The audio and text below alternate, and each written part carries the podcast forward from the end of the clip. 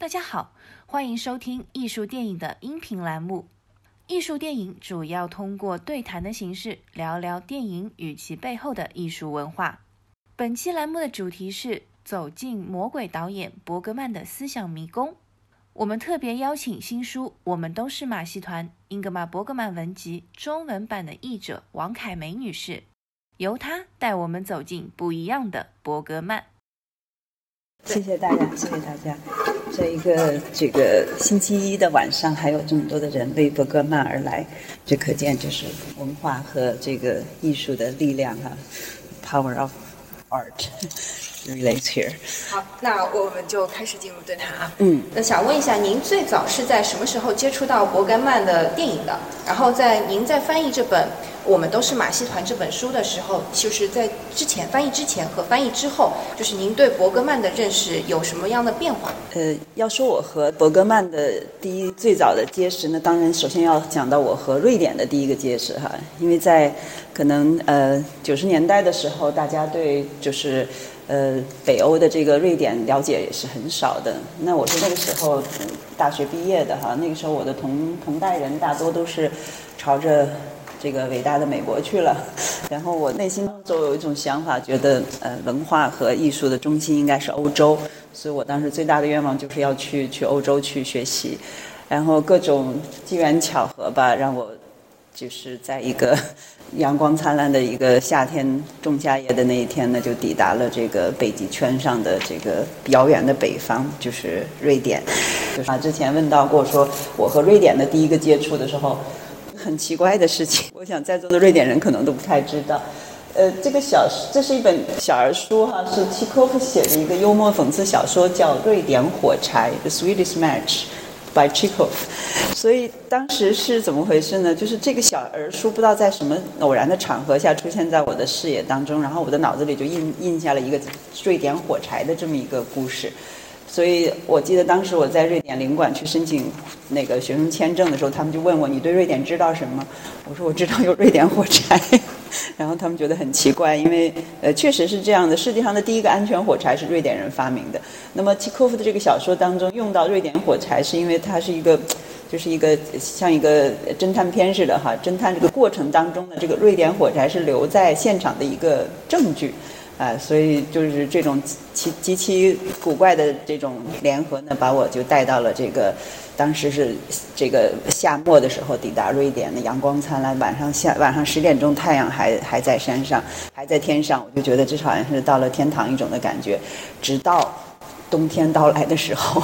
我才知道这个国家。呃，差不多在冬天的时候，下张照片有将近啊、呃、一大半的时间都是啊、呃、在黑夜当中的，所以我和伯格曼的第一个接触呢，就是在一个呃呃是冬天的一个周末的晚上，在瑞典国家电视台黄金时间的时候，就放映了这个第七封印。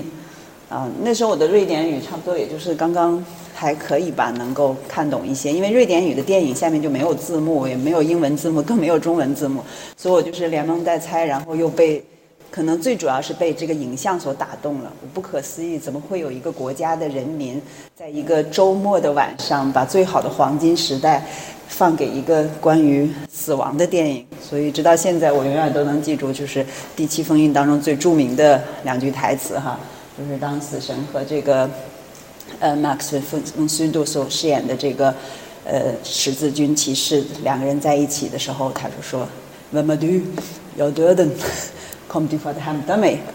jag kan, jag har redan gått förbi dig。”就是 “Vad man du， 你是谁？我是死神。”然后他当时还其实还说了一句说：“等一下。”然后死神说：“谁都这么说。”然后他说：“那我，你是不是来赢我的？”我早已经跟上你了。所以整个这个故事就是关于骑士能够用打下象棋的方式去把这个死神放在将军的位置上，然后延长他的生命，去拯救一个呃另外一个家庭哈，一个可爱的这个马戏团的这个家庭。所以当然这个电影的其实它是充满着这种就是宗教的啊、呃、历史的，以及这种啊就是呃格伯格曼对于这个呃人情生死的这种观念，但是对于一个完全没有文化背景，尤其语言刚刚学会一点的人来讲，在一个星期六的晚上，我们知道星期六的电电视通常都是充满了娱乐节目哈，大家一起看这个什么啊，明星大道啊，这个乡村的美好故事啊，怎么会有一个民族一个国家会把这么好的黄金时间放在这个地方去全民一起沉思？你是谁？是死亡吗？你是来找我的吗？所以可能从那个开始，这个伯格曼的名字就印到我的这个内心当中了吧。一直到后来几年之后，我看到的另一部伯格曼的影片，才彻底改变了我对这个阴郁的啊、呃，这个悲观，这个就是呃思考人生的这样的一个电影导演的一个改变。那就是到了圣诞节的时候，就是每个圣诞节，就圣诞夜那一天，二十五号的时候，瑞典电视台就放映伯格曼的这个 Fanny Alexander， Fanny 和 Alexander。在这个戏当中，大家看到这个剧照，就是这么一大家庭在这里，这个圣诞晚会哈，这个圣诞家族这种聚合的这样的一个特别的，就直到现在我我可能都觉得，嗯、呃，什么是真正的圣诞节？那我的脑子里想到的很多画面就是这个伯格曼的 Fanny Alexander， 全家人在一起，大人小孩一起穿着盛装，然后围着长桌，呃，跳舞，一个房间一个房间的跳舞，一切都美好的要命。但是伯格曼总能是在最让你觉得就是美好的时候，然后揭开你的那个人性当中的那个最最就是残酷的一面，比如说童年的这种记忆，父母亲的这种争吵，以及他的那个严厉的继父的这种关系哈。那就是您刚刚也提到了，就是在您翻译这本书之前，您对伯格曼的这一个印象就是关于死亡、哲思，还有一些比较残酷的童年等等这些。那您在翻译了这本《我们都是马戏团》之后，您对伯格曼是否有一点点的改观啊？嗯，我觉得是很大的改观吧，因为整个来讲的话，就是我一直认为，就说是一个伯格曼这样的一人，就是向世界输出，呃，这个悲悲情、思考、人生、死亡等等这一切的这么一个人。但是呢，在我慢慢更多的了解他的时候呢，是比较正式的了解，是因为我上了那个斯德哥尔摩大学。斯德哥尔摩大学有一个就是相当于是他的电影的这个电影学院这个部分，当时有一个科目叫做电影史，所以我就觉得那时候感感觉一个是喜欢看电影，然后感觉看电影可以当成工作、当成学习、当成你的主事来做，这简直天下再好不过了。所以呃，我就从这边开始，就是上在斯德哥尔摩大学就比较系统的，可以说把整个电西方电影史，那那个时候就是我其实在这个翻译这个是、呃、这个译者后记当中写到了这段故事，因为在这个文集当中有一篇文章是伯格曼写他对电影学院的认知的一二，其中呢有很多的呃这个建议，就是后来被这个呃瑞典文化部而采取了，然后才在七十年代就出了有了这个瑞典电影电影局这样的一个机构。这个机构呢，它同时是瑞典斯德哥尔摩大学的电影系。啊，所以在座如果有谁要是想去学电影的话，你要学拍摄电影的话，斯德哥尔摩不是最好的地方，你可能应该去哥本哈根或者去波兰。但是你要是学艺术电影史，或者是去学这个电影呃分析等等这些就是理论方面的事情的话，电影学院的这个课程呢，就是由于伯格曼的介入，所以白天上午的课我们是在学文化课，比如说一些历史呀、理论啊等等，然后下午的课呢，就是在这个学这个学地方就有两个那个电影院，是以这个瑞典呃黄金电影时代时期的两个电影导演来命名的，这个 Victor 和那个 Maurice， 然后在那里看电影。这就是当年伯格曼跟大家说关于电影学院要干什么，他说学什么理论、学什么辩论，不要去学这些东西，最重要的就是看电影、看电影、看电影。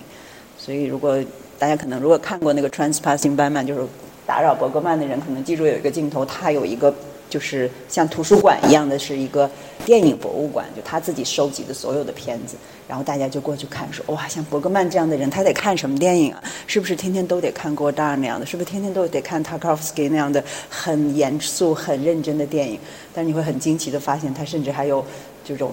色情电影、武打电影，然后各种这个 Spaghetti West， 就是美国的这种西西部牛西部牛仔，对对，所以这是就是一个自己的一个这样一个改认知，伯格曼对于这个斯德哥尔摩学院的这样一个改变，或者是说对于电影的一个贡献，然后带给你一个非常大的一个改观。嗯，对。那呃，您就是觉得，就是伯格曼他其实是一个世界电影大师，我们都知道，但是他好像是早年他是对于戏剧编剧这一块是非常就是非常了解，而且他也是这个戏剧编剧出身的。那么他也自己也曾经坦言啊，他说他我对于戏剧的热爱远超于电影。嗯，那么那戏剧对于伯格曼来说是一种怎样的一种特殊的感情？嗯，这本书当中其实很大一部分就是关于伯格曼的戏剧批判，包括包括他这个唯一的一个所谓的这个学术论文，是他他上大学的时候，他学这个呃瑞典戏剧，然后写了一篇四千多字的一个，就是相当于是一个毕业论文，关于这个瑞典著名的这个现代主义呃戏剧家斯特林堡的。所以戏剧对于伯格曼来讲确实是非常重要，重要到什么程度呢？大家可能看到这边我用的这句话挺挺挺棒的嘛，他说这个 Theater am i früh, madame Filme verblieben als Geliebte 呢，就说其实戏剧是他的妻子，电影不过是他的情人而已，所以就要看怎么看待妻子和情人的关系了哈。那对于伯格曼来讲，他最重要的就是戏剧的关系是，其实他最年轻的时候，他二十六岁的时候就当到那个戏剧团的这个团长，他曾经在瑞典最大的两个戏剧呃这个剧院当过院长，很年轻的院长，一个是在这个。他在哥德堡和在那个哈尔辛堡以及斯德哥尔摩都当过这个院长，所以他对戏剧的研究，甚至包括他当时上大学的目的，他自己写的，在这里头也有这个文字也有写，就是他上大学的目的只是为了去呃能够更多的接近这个大学的文呃文学社和这个戏剧社。嗯，这边讲看到这两张照片，我们在这个戏剧的这一部分当中呢，在整个的北欧的这个呃十九世纪、二十世纪初期这段时间的话，它对这个文学和戏剧的影响是非常重要的。其中有实际上就是是就是我们讲这个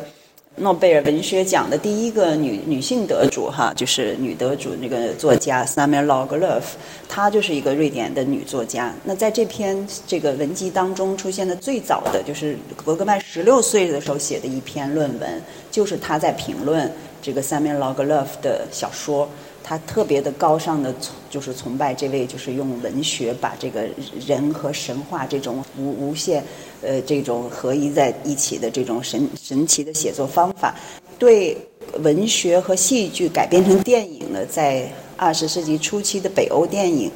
在历史电影史上被叫做北欧黄金时代，这是非常重要的一个特点。那这里就是可以看到这个就叫做科科斯塔柏林的故事哈 ，Österberlin Saga， 这个的作者就是我刚才讲的伯格曼写十六岁时候写过这个 Samuel Lagerlöf 的这个论文，所以这篇呃这这这个电影呢，对于伯格曼呢是也是有着很重要的影响，因为这些作家这些早期在这个呃瑞典的这个电影早期电影的当中，就是呃引用通过对文学作品的改变而成为这个重要电影作品的这个过程，对伯格曼也是很重要的影响。所以这样既然知道家宝在这里，只是要讲一下，就是因为家宝在这个电影当中出演了一个角色之后，这部片子当时被好莱坞看上了，然后大家就那个时代就是也有点像现在这样，所有好的东西都跑美国去了，所以这个瑞典的北欧电影黄金时代呢，差不多在一九二零年前后呢，就随着很多著名的导演演员移移居到美国之后呢，就渐渐就衰退了。导演这部电影的 Maurice 呢，他也去了美国，但他在美国有点水土不服就回来了，但是呢 Greta Garbo 家宝就在美国就创下了一个就是我们说的电影神话，这一点电影史是和北欧的这个关系吧。您刚刚有提到就是伯格曼在十六岁的时候就已经写了这篇论文，那这个论文是呃名字您还记得吗？呃萨米尔·劳格洛夫文学创作的若干特征，听着还是蛮蛮学、嗯、学术，十六岁就已经是如此学术了。对，他就写了一个他，而且他是一篇有点像考试，这是一个就是大学考试的一个文章，所以没有任何呃参考书的情况下写了一个一千字左右的一篇文章。这个文章当中，他洋洋洒洒的引用了很多这个 Samuel Lagerlöf 的其他的小说当中的人物、故事、情节等等这一切，所以就从那就可以看出，就是伯格曼是一个真的是文学文字对他的重要性。那接下去后来那篇就讲到，我说这个斯特林堡对他的影响的话，就是他的这篇这个叫做《天国的钥匙》神话剧、梦剧以及历程剧。这个呢是伯格曼大学毕业时候的论文，这也是首次公开，并且第一次可以从瑞典文直接译到中文哈。这也是我在整个这个翻译这本书的过程当中，可能是最难的一段，因为它第一它是一个呃。大学论文，所以是用的比较学术的语言。第二就是《天国的钥匙》呢，虽然是斯特林堡，就是瑞典著名的戏剧家，也被称作是现代戏剧之父的这个人，他的戏剧呢是有六个版，六个大的，就是他的全集几乎都出版了。但是呢，《天堂的钥匙》这篇这个呃剧本呢却没有中文翻译。这个呢，其实在伯格曼自己的写的这个论文当中也写到，就说这个《天堂的钥匙》在所有的伯格曼，在这个所有的斯特林堡的戏剧当中呢，是一个被忽视的一个剧，所以他才写的这篇论文啊。所以在对于一个翻译者来讲的话，几乎我是一个双重的工作哈，因为这个如果说这个伯格曼是一个不可高山不可仰止的一个大师的话，那斯特林堡那就是一个神了，所以我觉得也是呃感到幸运哈，能够在这个这个过程当中弥补了我对这个戏剧的一些一些缺失，然后又从最直接的文字直接去理解了这个在凝结在这个斯特林堡和呃伯格曼之间的这个纽带。斯特林堡是被就伯格曼把他称作是那个他的精神父亲。刚才那幅画呢，是在这个北欧对于世界的文化的贡献的话，几个如果说伯格曼是一个重要的名字的话，我们往前走五十年的话，应该找的另外两个重要的名字，一个就是现在在这个图片上看到的，这是斯特林堡，但画这幅画的人是谁呢？那是北欧另外的一座大山，啊，是蒙克画的。所以蒙克画了斯特林堡，然后这幅画的版画又在伯格曼的他的法罗岛的旧居当中挂着，所以他们之间互相的牵连，从这儿大家可以隐隐当中，他们就像是一个人似的，或者他们互相之间的这个生命、戏剧、文学、艺术在不停的在进行各种的重复哈。伯格曼自己讲他和斯特林堡渊源来自于哪儿呢？是他十五岁的时候，在他自己家住的旁边门口有一个旧书店，才在那里就买了一本这个《鬼魂奏鸣曲》。一个十五岁的小孩买一本《鬼魂奏鸣曲》，他说为什么买呢？不是因为他知道谁是斯特林堡，而是因为他觉得这个故事的名字太酷了。 Spök Sonat Spök 就是鬼，那对于十五岁的小孩来讲，能看一个鬼故事，他不就觉得很好玩吗？所以他就买来买来他自己说他对对在家里头读了两天之后，他觉得像得了一场热病一样，他完全看不懂，但是他被他自己吓着了，因为所有的这些就是斯特林堡在这里面很多的，比如说鬼去吃这个晚宴啊，一起在庆祝死亡啊等等这一切，所以我们可以从这里也能讲到他对他作为精神父亲，那么对死亡的这种认知，可能一个十五岁的小孩躲在阁楼里去读这个斯特林堡的《鬼神奏鸣曲》，嗯，这个我们用今天的话来讲就非常伯格曼。就是斯特林堡的戏剧有多少部我不太敢说这个数字，但是这个伯格曼是导演了他二十几部都有导演过，所以一直到他最后的，而且不停的就就进行各种各样的这种呃就是在艺术上的一种啊、呃、翻新呐、啊，在一个进行改革，所以当他最后就是当翻拍完《Fanny and Alexander》之后，我们说他就正式告别电影，而是全身心的投入在戏剧当中。所以他其实是离开了电影，他是八二年拍完的这个呃《Fanny and Alexander》之后，他又在这个戏剧学，就是 Stockholm Dramaten， 就是斯德哥尔摩戏剧院又当了呃将近六年这个戏剧导演。对于莎士比亚的作品，他是否也有所改编呢？对，这个集子当中有两篇文章，是一个是讲到他这个演这个麦，我们都是麦克白，还有一个是讲这个呃，我们我们今今晚我们要演麦克白斯。我觉得这篇文章特别特别的震动我哈，就是尤其是在我翻译这个文章的这篇文集的时候，其实是新冠最严重的时候，我是差不多是在二零二零年的三月份，就是我们说整个中国都在进行各种隔离啊等等的时候开始翻译的。我们要演麦克白这篇呢，就是讲到了他在一九四四年的时候，大家知道一九四四年的欧洲是战火纷飞的这个这个二战当中，那么瑞典呢是作为北欧这个欧洲唯一的一两个两个吧，这个中立国是没有受受到德国人的这个入侵，但它周边的挪威、周边的丹麦都在一夜之间被这个纳粹占领。所以这个时候的伯格曼，他如何能够在要招摇大这么一一片这种戏剧的这个，在这个此刻戏剧显得那么不重要哈，因为他排练完的时候，出门的时候就看到军车一辆一辆的带着这个新被招入的这个士兵啊、呃，准备去奔赴前线。虽然瑞典没有参战，但是呢，就是准备是已经进入到了这种战的状态。然后当年的演员们一个个都收到了这个招兵令，都要去到兵营当中去了。而这个时候呢，他尤其意识到，就是麦克白斯莎士比亚所描写的这个贪婪，为了权力而去这个呃这个不断的去杀戮。这个恰巧就是如此反映了当年的这个就是欧洲的现实，所以那天就是他在讲这句这个文章写这篇文章的时候，恰巧呢就是二战的他当了这个赫尔辛堡戏剧学院这个剧院的团长，然后大家都在讲说我们要不要演要不要演，然后是脸脸大家的脸上的化妆都放好了，那边传来了丹麦已经被占领了，我们要不要演？然后这个时候他说那我们一定要演，这个时候不演什么时候演？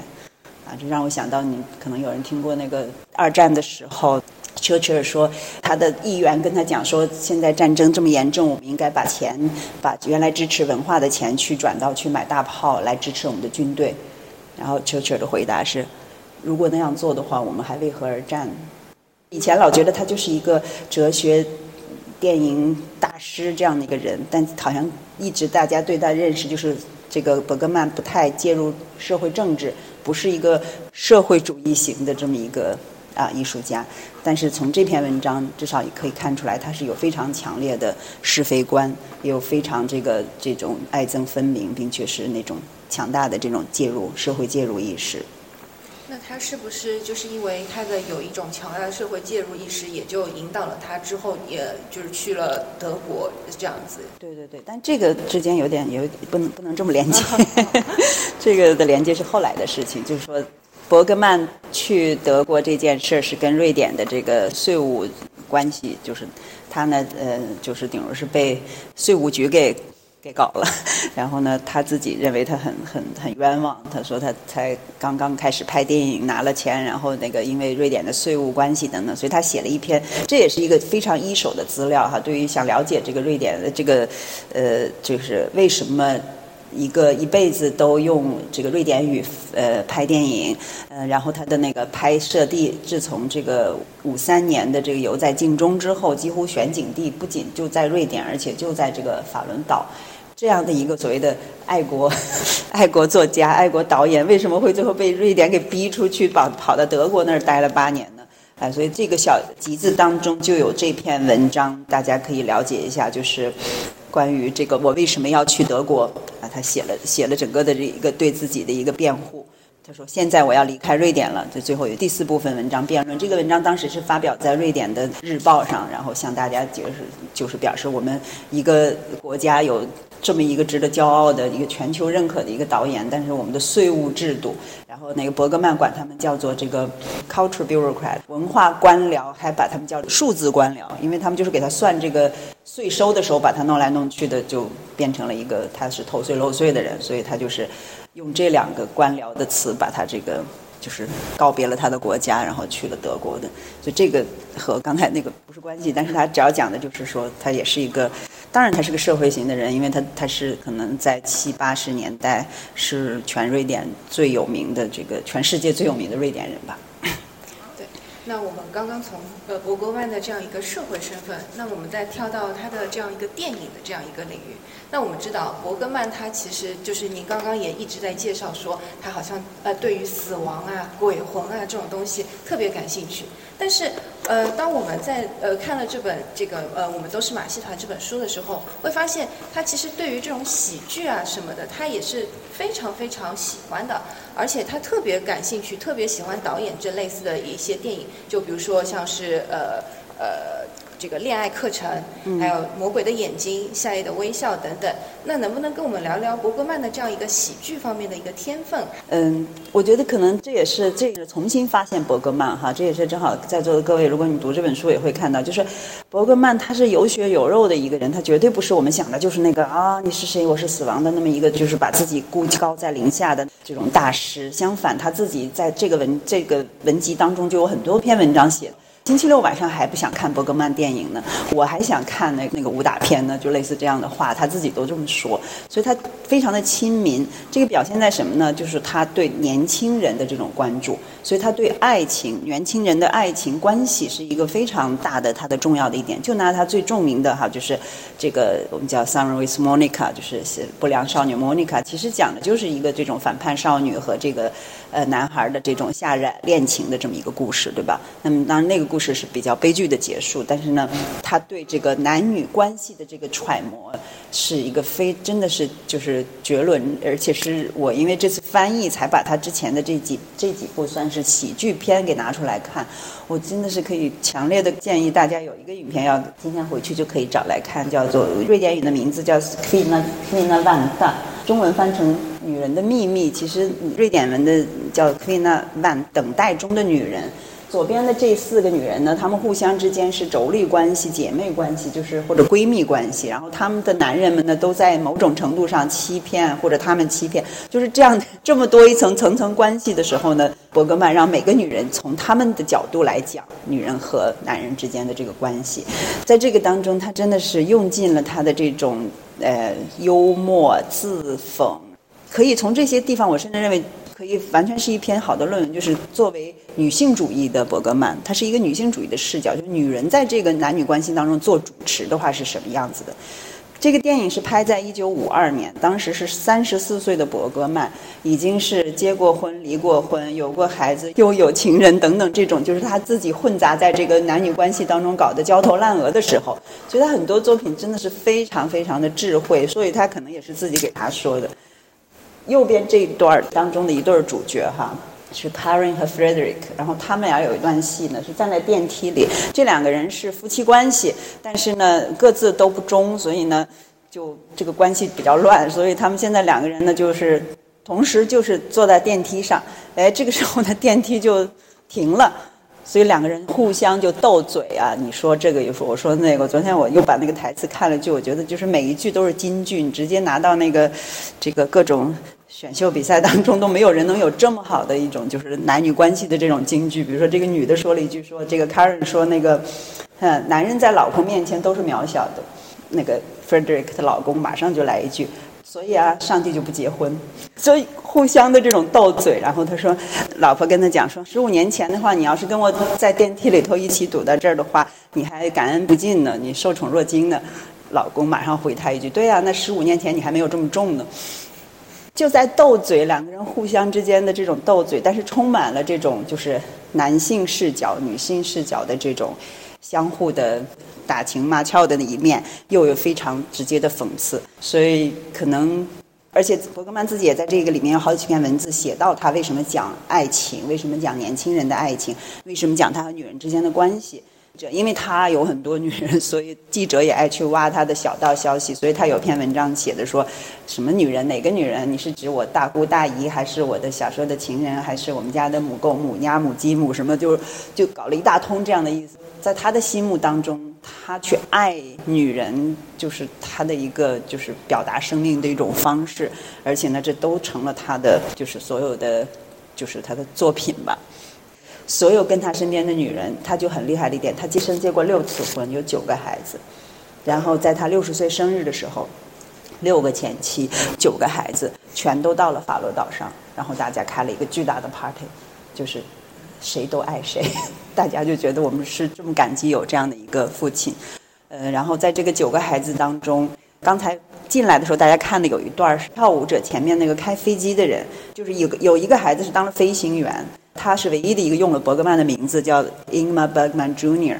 他自己开了个影视公司，然后自己是个飞行员，然后那那个镜头是在他的飞行飞机场的那个呃飞机库里面拍的。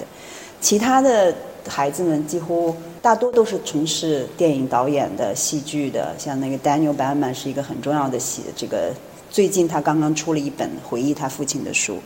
然后 Bergman 和这个就是他的那个呃最重要的几个御用女演员啊、呃，基本上都有或者是结婚的关系，或者是情人的关系。他甚至有的时候就是他自己也写啊，他说我我累得肚子都疼，因为他又要管这么多孩子，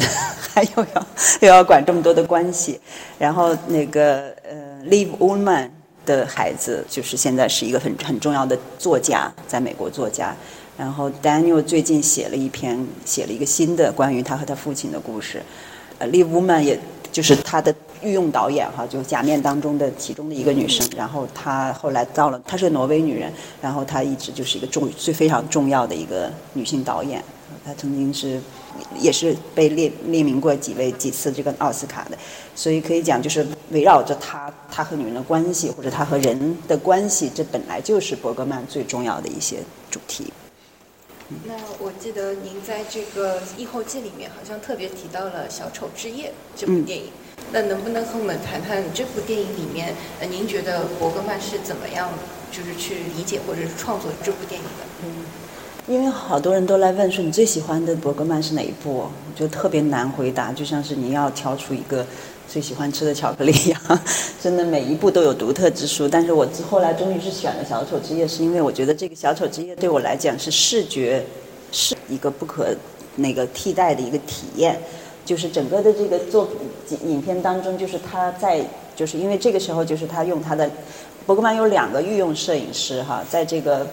呃之前他用的 Gunnar Fischer。呃，拍了这个呃呃莫妮卡等等这些片，后面的片子就一直都是这个叫 Sven Nykvist， 尤其是得奖的，像那个呃《细雨与呼喊》，就是得奥斯卡最佳这个摄影奖的，就是 Sven Nykvist。这两个人呢是他的就是最重要的这个他的眼睛，也就是说伯格曼他是一个导演，那他设想出来的镜头呢是通过这两个人来为他实现的。所以这是Gunnar Fischer 来做的这个导演。那么整个这个当中，因为一个是黑白片，然后那个 Harriet Anderson 演的这个女女生，就是那种充满了青春、性感，一切的生命就是张扬在这个这个地方。然后那个男生呢是 Chestin Ekman， 是瑞典非常有名的一个就是男演员，而且长得真的就是。然后他们两人演的这个情情境呢，又是。这个呃 ，Harriet 她是来替她老公来说情来了，但是呢，那个马戏团老板呢就想占这个女孩子的便宜，但是呢也不能说占便宜，因为那个 Harriet 也很享受被她调情的那种那种那种快感，所以整个这个镜头呢是在他们的那个马戏团演员室里面拍的，到处都是镜子，到处都是水晶灯，然后整个这个镜头就是让你觉得一个黑白电影只有黑白两个颜色，只有一束光打过来，但是你感觉到。你好像完全被这种影像的魔幻给打动了，我觉得这个就是电影的魅力就在这里。因为今天我们讲银幕上，哎呀，砸几百万去烧一个房子，砸一个桥，弄一个什么，好像无动于衷了，因为大家看这东西看多了。但是呢，一九五二年的一部电影，只是一个不动的镜头，然后只看到的这些水晶灯在动。然后这些镜子互相的反射，因为镜子反射这属于这个伯格曼电影当中的非常重要的几个这个元素哈。你在这个电影当中，尤其是男女演员，就是他们一句话不说的话，你都能够感受到从他们身体、眼神、嘴唇，就是一扬出来的这种青春、这种这种生命力。所以为什么把《小丑之夜》当成我最喜欢的，那么就作为电影来讲，我认为这是从摄影的角度、影片的这种角度来讲，它全方位的打打动了你的，不需要去讲故事，不需要讲那么深沉的事情。其实故事现在想起来其实挺简单的一个故事嘛，就是什么男人女人之间的这些什么欺骗啊等等这些，但是放在这个镜头当中它就蓬荜生辉了，这就是为什么喜欢吧。对，伯格曼好像呃，从这两张剧照里面就其实可以看得出来啊，伯格曼他特别会拍女性，那他对于这个呃女性就是有一种特别的那种爱，那这种爱就是好像是天然的是对女性的一种崇拜还是什么，能能跟我们说一说吗？就是他还有他的他对于母亲的那一种爱。这篇文集当中也有一篇伯格曼写我和我母亲的我母亲的日记，就是他母亲去世之后，他在母亲的日记当中啊，就了解到他母亲的另一面。嗯，从后来电影当中，其实大家都能，如果跟如果对他了解的话，就包括这个 Fanny and Alexander 当中呢，就是他和母亲的关系呢，就是非常非常的重要。所以，嗯，伯格曼本身，甚至他，因为他有好几个兄弟，然后他是最弱的那个，然后他妈妈老觉得他是那个就是生病的那个，就是落在最后的那一个。然后呢，他又不断的想用通过自己的生病来引起孩引起这个大人对他的注意，然后得到爱，他就是一个小孩子，不停地在渴望爱，渴望他母亲对他的这个关注，所以他和他母亲的关系非常重要，以至于他们就是有研究伯格曼的人就说他最后一任妻子，前五任妻子都是离婚，那只有最后一任妻子是就是这个呃 Karen 哈，她是死在他之前了，她是唯一一个就是伯格曼去送过终的这么一个一个他人，但是呢呃。他的这个这个 Karen 的照片和伯格曼的母亲长得非常像，所以人们就总是很多分析家就会觉得伯格曼一生都在找他的妈妈，所以他所有这些女人都是在找他妈的角色，一直到他最后安定下来，在巴尔岛上跟这个女人在一起的时候，他才他的心才安定了。所以我可能觉得还有一点就是他自己就是一个特别其实蛮女性性格的一个人，他他虽然表面上我们大家知道哇这么牛这么酷这么北欧这么高冷，但他内心深处又是一个非常热情呃这个喜欢这个人间烟火的这么一个人。这是瑞典的一个非常重要的女女女演员哈，她是伯格曼在这个戏剧院当演员那个导演的时候一手培养出来的，她的戏剧界当中的就是在舞台上的她的重要的 muse 就一直在她的各种戏当中演主角的 Lena Endre。然后，那我就是很有幸运，就是跟他有了一种算是忘年交吧，因为他两三，哎，要现在想起，应该是一八年的时候来中国演出，当时是演这个瑞典的这个 Lars Norrman 的戏剧，那他在里面就是演的那个，因为他在瑞典是个大明星，就有点像巩俐那种，你走哪儿大家都谁都知道，所以这个大明星来到上海，那我们就觉得。哎，就蛮兴奋，而且他演得特别好，所以后来呢，结果演演结束的时候，也当时有领馆也在，那大家就觉得就跟他们一起吃吃了个饭，就聊了聊了点天，然后这个莲娜就特别的有友善，然后她丈夫呢正好是一个艺术家，所以他就说能不能带他们去看点，呃，上海的艺术圈是个怎么样的状态，所以我就带着他们就一大群，这个是当时是这个瑞典皇家剧院的这么六个人的一个剧组，就带着他们玩了一天。然后就交成好朋友了，然后每次回瑞典还在一起见面啊什么的，所以我觉得就不可思议，就是说他和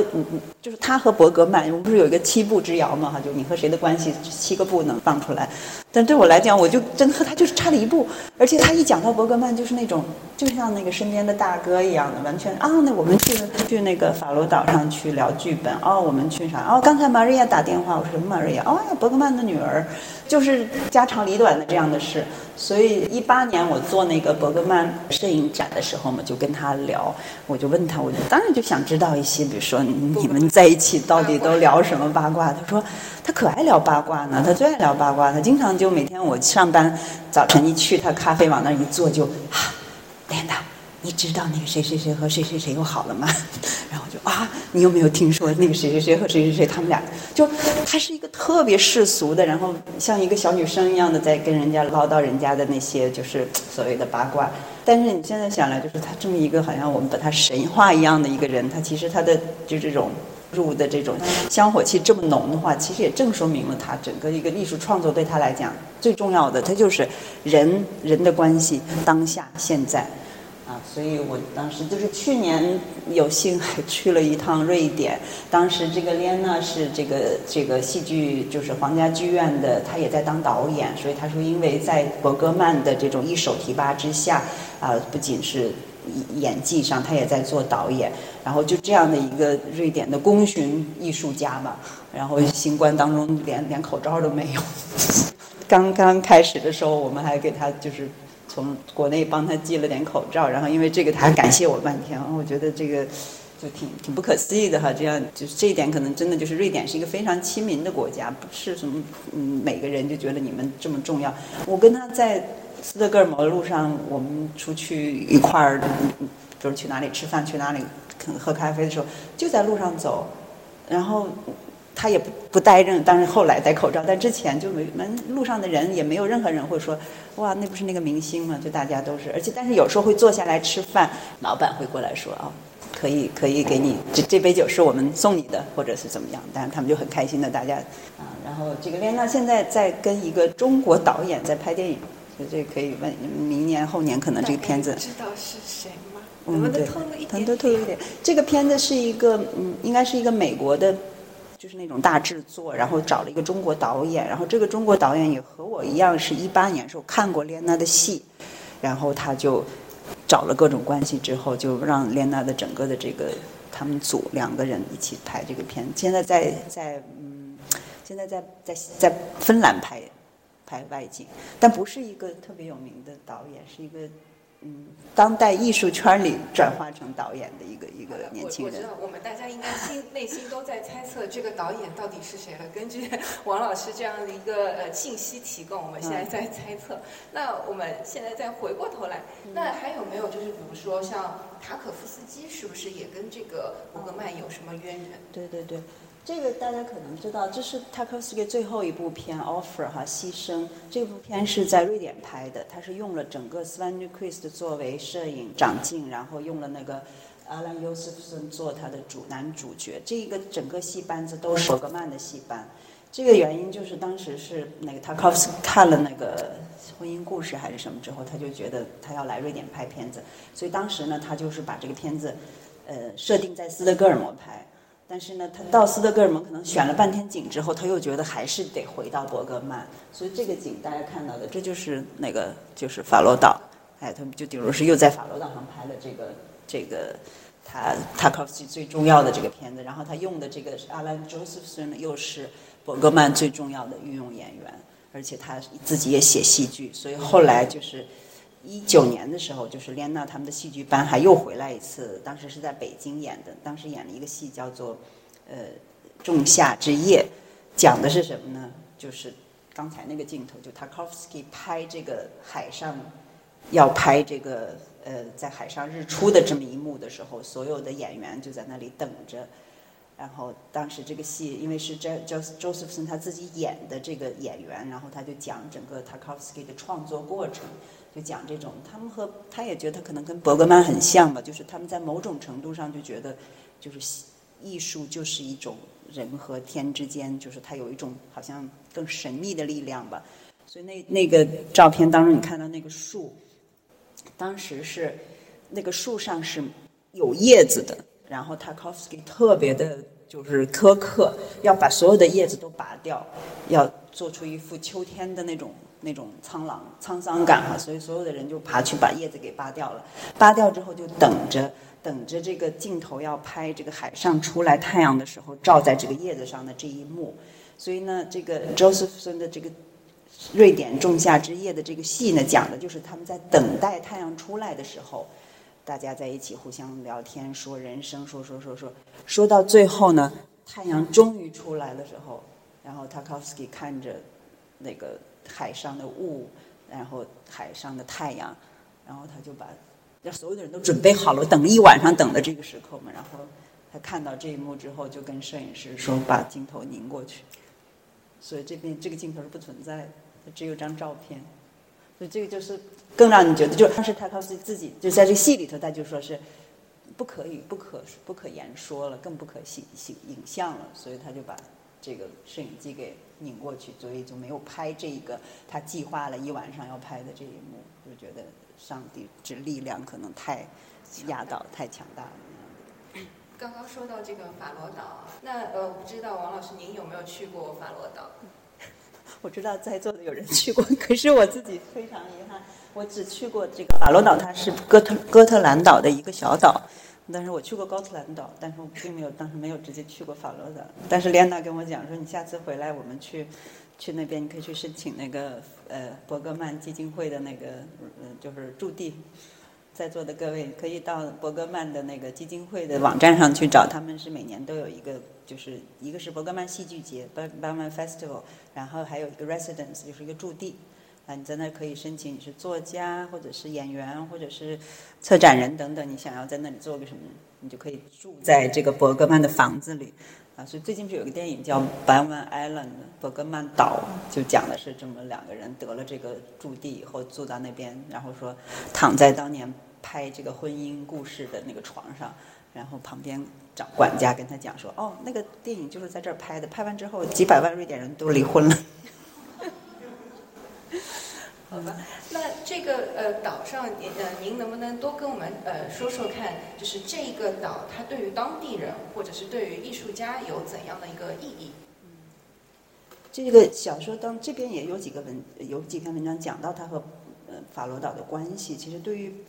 伯格曼来讲，他真的是在拍这个《游在镜中》的时候找到了这个岛，然后是他就觉得这一片空地对他太，他就觉得镜头走走起来那个感觉非常好。然后接下来他本来 personal 他是想在别的岛拍的，但是转了一圈他又回来了，所以到最后等到他就是嗯就是离开八二年拍完那个 Fanny and Alexander 之后，他就基本上不出去了。然后但是那时候他还在戏剧学院工作，剧院工作，然后后来就越来越工作少，然后他就回到这个岛上。然后他当时那个房子是他顶着是可以沿着海盖，然后他不盖高房子，就这么平着往下走，所以那个就有点像那个 Persona 那个电影当中，哎不是，对，假面那个电影当中，记得那个 B B 安德森演的那个角色，他是一直横着走，所以他那个房子就是这么一直横着下去的，没有什么高房。然后后来好几个电影都在那拍啊 Sarah Bond，就是你能看到他，比如说他说他害怕冷，所以他就在那个地方火火边就做了一个床，大家就可以坐在火边，就然后他那些毯子什么都还在那里。嗯，这是现在是伯格曼三特和他的那个博物馆。然后这个还有很多关于伯格曼的童话神话式的嘛，比如说他每天下午两点钟准时在他的那个法罗岛上的一个农一个农庄，像这个马棚吧，一个大的马棚里面拍电影，那个就开始看电影。就而且用那个三十三厘米那个毫米的那个放映机来放电影，所以每个电影都得是前一天得讲好了，因为呢法罗岛和这个高特兰岛之间只有百度才能过，所以呢你要是误了这个百度的话，你你你就回不去了。所以每天他这个早一天前一天就得让从法罗岛那从这个高特兰岛把他明天要看的电影拿过来，雷打不动，一直到他好像去世之前，就是每天都要看一部电影。然后我我也是觉得很荣幸，就是嗯，我们一嗯一九年的时候做过这个挪威电影节，当时我们不是放了一个电影叫做《这个国王的选择》，是挪威的一个导演叫 Eric Pope， 他是个挪威人，但是他是嗯伯格曼作为这个呃瑞典戏剧学院的导就是顶着导师的最后一任学生，当时就选了五个学生，他是其中一个。然后这五个学生，我说那你们，他就是直接就是啊，是从一这个伯格曼，然后伯格曼就说，嗯，就是他说我们上课就基本上也不怎么上课，就跟着他去看电影，然后就到大家去，就是每天都要坐那看电影，然后谁选的电影，为什么选，然后看完电影还要在那里讨论，就是他在那里上了一个学期的课，就是我说的那那已经可以铸造你是一个世界上这个如此优待的一个。这个电影导演了哈，所以就无无无与伦比，就是他一定是一个电影爱好者的圣地。就像后来不是像李安，李安在那边见到伯格曼的时候，觉得是就是见到了夫妻，是吧？嗯，这基本基本上就是零六年的吧，差不多哈。然后还有汤唯，汤唯是在这个这个法罗岛上结婚的。就说他他和那个呃韩国导演嘛，两个人都说伯格曼是他们的就是天上的证婚人，所以他们当时就在法罗岛上的一个小酒吧，应该是到高特兰岛，法罗岛没有酒吧，然后在那边说是我记得看在哪里有有有那个汤唯有写说是一个瑞典小伙子就给他们弹弹吉他呀，就就把他俩的婚礼就给就举行了。所以我觉得就是很多人就觉得这像一个精神圣地一样，去到那里感感觉就是伯格曼岛这个电影看了就能明显，大家就觉得就看到圣物一样的，就有点像基督徒说去看那个耶路撒冷看到圣物，或者说是就眼正为实的那种感觉吧。下面是观众提问环节，第一位观众的问题是：如何看待伯格曼跟意大利导演费里尼的相似与区别之处呢？我我记得当年是贝里尼和那个伯格曼是同同一年去世的，是吧？当时我记得应该贝里尼也是零零七，是谁呀、啊？安东尼奥尼，反正当时就讲两个欧洲影影电影界的两个两个巨人哈、啊，在同一年离开的。我觉得这个肯定是了，因为整个的，就是我们想以以伯格曼为代表的这个欧洲的这种叫 author films 啊，就是这种作者电影，很大程度上都是一项写他们自己写电影。比如说像伯格曼的六十部电影当中，他其实导演过六十部电影，只有十二部是他替别人导演的，其中都是他自己写剧本，然后自己导演，所以很大程度上是跟自己的身份、经历这样有关系的。嗯，如果要是把费里尼和这个Bergman做一个比较的话，我觉得可能就像是南欧和北欧的区别一样，对吧？嗯，第一，可能第一这个，即使伯格曼他其实本身是一个传教士的儿子哈，这点可能大家看过《Fanny and Alexander》知道，他家庭是来自一个宗教家庭，他从小也是在不停的这个。见到很多这些这个和宗教的这种关系哈，比如说，嗯，大家可以看，我觉得就是第一篇就是关于艺术的艺术的角色，就是关于第七封印，他开篇就在写写到说，在我小的时候，父亲有时候会准许我跟他去斯德哥尔摩周边的教堂去布道，然后我们一起骑车，然后当我的这个父亲去那里讲这个宣讲的时候，我的兴趣就转向教堂里的神秘世界，教堂的穹穹顶、厚厚厚实的墙壁。和散发的气味，然后中世纪的壁画、死神等等，就几乎就是，就是说，第七封印当中的每一个镜头都是他小时候看到的教堂当中的这个一一幕一幕的画面，然后重新去燃起的，所以这是他很所谓的宗教性的一部分。但如果拿他和这种南欧的这种其实是教徒，对吧？南欧其实更宗教性，就是他们可以口口声声都是啊圣母玛利亚呀等等，就是他们是更更这个就是。如果说北欧是比较就是粗俗的话，他们是更就是那个不是那么普世的，而是更宗教性的。所以对对这个，我觉得在费里尼的电影当中，你可能会看到那些，就是说，嗯、呃，一个就是他们俩可能还有生活背景不一样。你知道，不管怎么说，这个伯格曼是出生在一个这种就是传教士的家庭，但是呢是一个中产阶级的这种背景。费里尼以及整个的这个四四十年代之后的这个意大利的这个新。这个 Noah 新新意大利叫什么新新社比较社会主义的这种新现实主义的话，它还是比较基于这种呃有点左派的比较无产阶级的，所以你看费里尼那个啊这样的，你还是觉得他有一种对贫困贫苦人民的这种同情啊，一种这种阶级观在里面。但相对来讲，可能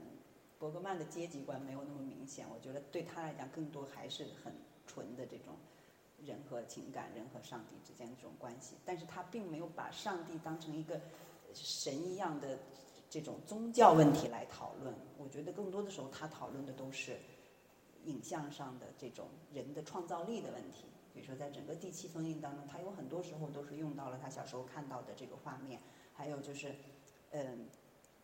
艺术家的角色。这是他的所有的电影当中经常谈论的一个问题，就是艺术家到底能做什么。所以你看到。包括第七封印当中有一个角色，他们进到教堂里头，那个教那个人不是在画画吗？所有这一切，还有他好多电影当中的主角都是演员啊，芭蕾舞演员啊，或者是这个这个作家等等啊。相对来讲，可能在这个费里尼的这个很多社会主义类型片当中，你可能会觉得他们更多的是讲到所谓的这种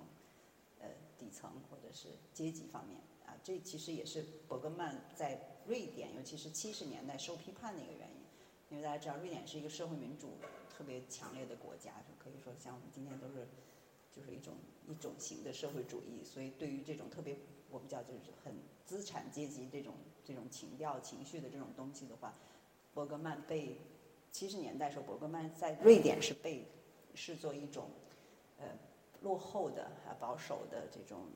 代表着这个资本主义这个这种生产关系的这么一个代表，所以嗯，好多在瑞典上过电影学院的人，到八十年代才重新认识伯格曼，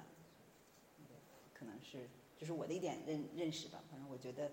另外像 Tarkovsky， 他是因为他那他的宗教性就更强，因为他本身是在一个这种 Orthodox 的家庭当中出现的，他们这个民族整个就是俄罗斯的这种这种。呃，情绪可能而且他又通过拍电影，又跟这个就是当时是冷战当中的这个呃俄罗斯、苏联能够从那个因为拍电影而走向西方，所以他的我觉得他的政治性可能至少在西方的语境当中，他的政治性更强吧。第二位观众的提问是：伯格曼是如何想到创作自己的电影作品的？他应该拍过那个三樱桃樱桃园吧，应该拍过这个，就是那个契科夫写的吧，应该是是吧？嗯，我觉得就说，你你刚才讲的这个，尤尤其你如果读这本书的话，我建议你读那个他讲关于，他有一个叫写这个。就是电影是哪里来的？因为我们其实更更神奇的在于它，就是它它怎么会出现？比如说它的电影是从哪个地方调出来的？哈，比如说《第七封印》，刚才讲的是跟这个他小时候看到的这个教堂，中世纪的教堂当中的很多这种呃十字军和这个死神呃下棋的这些东西。但是他在讲到细雨和这个呼喊与细雨的时候，这里面怎么讲呢？当时我记得写我翻这篇的时候，我都觉得就是一个非常。意象的，他是一个意象主义的一个一个作家和一个演一个导演，因为他当时讲，他说，呃，我要拍一部电影，它应该是红色的，它这个红色是就就是在这个慢慢整个的题材当中都是红色的，然后他们会出现一些女子，这些女子她们身上穿的衣服不能代表时代，反正就是应该。呃，是这个世纪之交，但是他并没有说是哪个世纪之交，可以是十七、十八世纪之交，可以是十九、二十世纪之交。然后这些人呢，他们都穿着白色的衣服，在一个呃这个园子里行走。然后这个园子应该是秋天啊破落的，这个旁边应该有一个宫殿。就是他所有的东西都是一个意象开始的，就像我们有点像写这个意识流小说一样的，然后一节一节的去发展。所以我觉得你刚才这个问题，可能你要是读这个，它关于是如何创作的，就可以给你一个特别深入的了解。呃，第七封印是怎么形成的？然后，嗯，包括那个拟人的，就是他者的方式，自己采访自己，这里头可能就发展一下你的问题，就是伯格曼是一个特别，就是他正大的成就，但是如果你读他整个的这一些文章的话，你会发现他是一个特别，甚至有点自卑的人。不太相信他自己能成为那个永世长存的人，他一直就觉得他就是一个不不怎么样，而且他对别人的批评非常在意。所以里边不是有一个他有一个我对我的访问，他会你你臆造很多其他的角色来访问他，说啊你你看你现在这个电影得了这么多的赞扬，你肯定已经烦了吧？让我来跟你谈谈真实怎么正看你这个电影的，他会怎么回答？我才不会厌烦别人对我的赞扬，我可喜欢听别人的赞扬。所以他就是有一种，又挺挺有点小自卑，可能这种带一种北欧式的性格吧。因为我觉得在我接触的很多，我认为在北欧人的性格当中，他们不那么自大，他们有十，最多说他们有六，但是他们不像说有些民族是倒过来的，有五他已经说到有一百了，所以他们是很自自自这种谦虚，然后呢，同时呢又非常敏感。所以他才不是有有一篇文章讲，他说我恨不得把你干掉，那就是那个人跟他问他什么批批评他，他最后他就说，他说你你觉得我对你的这个呃中肯的批评，你是不是应该感激呢？他说我没有，我想恨不得把你干掉，就是也很幽默吧，嗯，就是我觉得这个文集可能对你们想要了解很多关于呃，比如说艺术是从哪里来的。故事是从哪里来的？创作是从是怎么从这个子午虚有的地方变成了一个事实？可能有一点帮助吧。第三位观众的问题是：本书书名为《我们都是马戏团》，您对这句话是怎么理解的呢？封面上那伯格曼亲手画的小人是什么背景下画出来的呢？挺好的，这两个问题正好作为今天的结束。这个这个小魔鬼呢，是当时有记者问他说：“那个你相信上帝吗？”他说。我有我自己的魔鬼和天使，所以呢，他就每次写文章，包括他在出版到到那个呃电影公司去签合约、签合同的时候，他签完 Ingmar Bergman 之后，他就画一个小魔鬼，所以他一直有这个小魔鬼像他的一个护身符似的，而且是他他他最爱说的一个词就是一个就是。比如说瑞典人骂人哈，就是我们知道，就像你要看美国电影的骂人的话就特别多，但是在伯格曼的语汇当中，他要是生气了或者是就是激动了，他就会把这个魔鬼滴露出来。嗯，然后呢，我们都是马戏团呢，其实那就很简单，叫做 Ingmar Bergman， 就是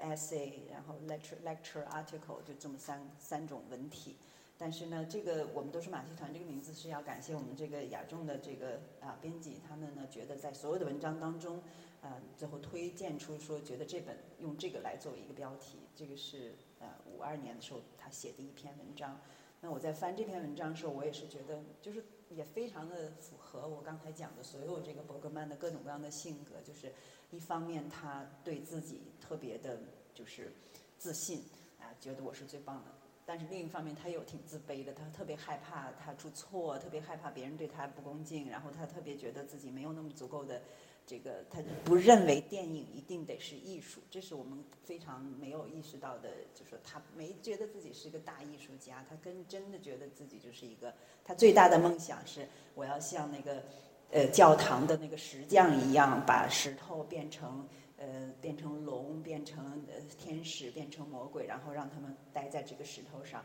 我待在这个教堂上。然后他说，我就是那个站在教堂上的那块石头，但是我能站这么高，是因为周边还有别的石头。所以他一点，他是一个我们说他是魔鬼导演哈，只是现在说跟伯格曼工作的时候，就是我们按今天的话，他甚至可能会被认为他就是不是动作过分亲昵还是怎么样，他就是。所有的事情他都是身体力行，他跟你讲戏的时候，他就趴在你身上，或者把你搬到他最近处，眼睛对着你，然后就是就是莲娜给我讲的说，你跟伯格曼拍戏的时候你很累，因为你不停的是身体运动，他就一非常讲究，就是就是我们要用身体全身心的投入。所以就像马戏团一样，马戏团是干什么的？就是靠身体玩绝活的，对吧？所以他里头写很多地方说，你看我们不是走钢丝的，要知道随时随地要掉下去就是万丈深渊啊！我们这是这个玩杂耍的，一会儿掉下去会就被人耻笑。所以呢，一方面他有这样的想法，另一方面呢，他又特别厌讨厌别人把这个这种艺术家不不不当回事儿。所以这个我我是我们都是马戏团的最后一句，他就讲说，对呀、啊，说你看马戏团是干嘛的？他不就是呃能把兔子从这个帽子里变出来，然后能把那个。嗯，鲜花从身身体后面就是衣服里给变出来，然后你要是你那个不是特牛吗？你跟他说得了吧，我能揭穿你的秘密。你看你那个兔子是藏藏在帽子里的，那个花是藏在那个背心里的。所以伯格曼说，对我就是这么藏着的。但是呢，你要把这本事给我练出来，练到最后我把兔子从帽子里变出来的时候，你根本看不出破绽来，那你就是一个好的艺术家。所以我觉得这句话对于我们今天很多这种就是大家觉得一切都想去搞清楚，但是在你搞清楚之前，你可能要学会的就是你你手上的活计得够好。所以就包括伯格曼这么一个伟大的一个人，他一直也说他最大的梦想就是去当那个能够把兔子变出来并且让你看不出破绽的一个魔术师。好了，以上就是本期的艺术电影的全部内容，感谢大家的聆听。假如你喜欢我们的节目的话，欢迎点击订阅。如果有什么想要说的话，同我们分享，欢迎在栏目下方给我们留言。那我们下期再会啦，拜拜。